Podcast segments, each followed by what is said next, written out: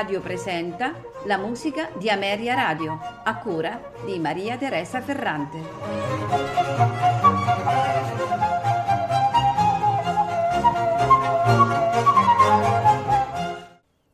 Buonasera e benvenuti alla musica di Ameria Radio. Questa sera ascolteremo dei concerti del compositore Wolfgang Amadeus Mozart.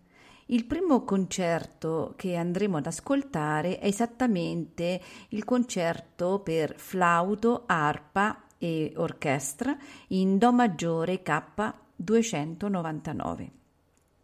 Il concerto per flauto e arpa eh, in Do maggiore K299 risale al soggiorno parigino del 1778, un soggiorno de- del tutto diverso rispetto a quello trionfale che Mozart ehm, aveva compiuto da bambino e, e questa fu per lui una, una tale delusione e amarezza perché non, non riscontrò nessuna, nessun entusiasmo eh, da parte del, del, della popolazione parigina.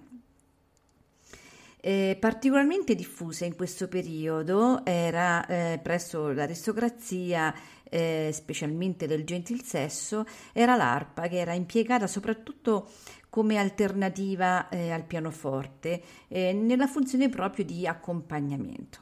Ecco dunque che eh, nell'aprile del 1778 eh, nacque il concerto per flauto ed arpa destinato ad una coppia di aristocratici.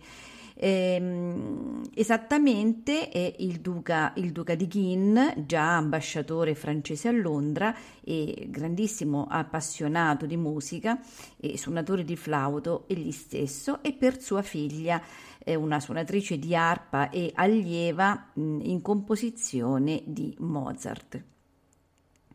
Il concerto eh, è in tre movimenti, esattamente allegro eh, andantino e mm, rondò allegro. Eh, ad eseguirli saranno flauto, Wilbert Adelzet, arpa Sanschia Svast, eh, l'orchestra è la Amsterdam Baroque Orchestra, direttore Ton Koopman.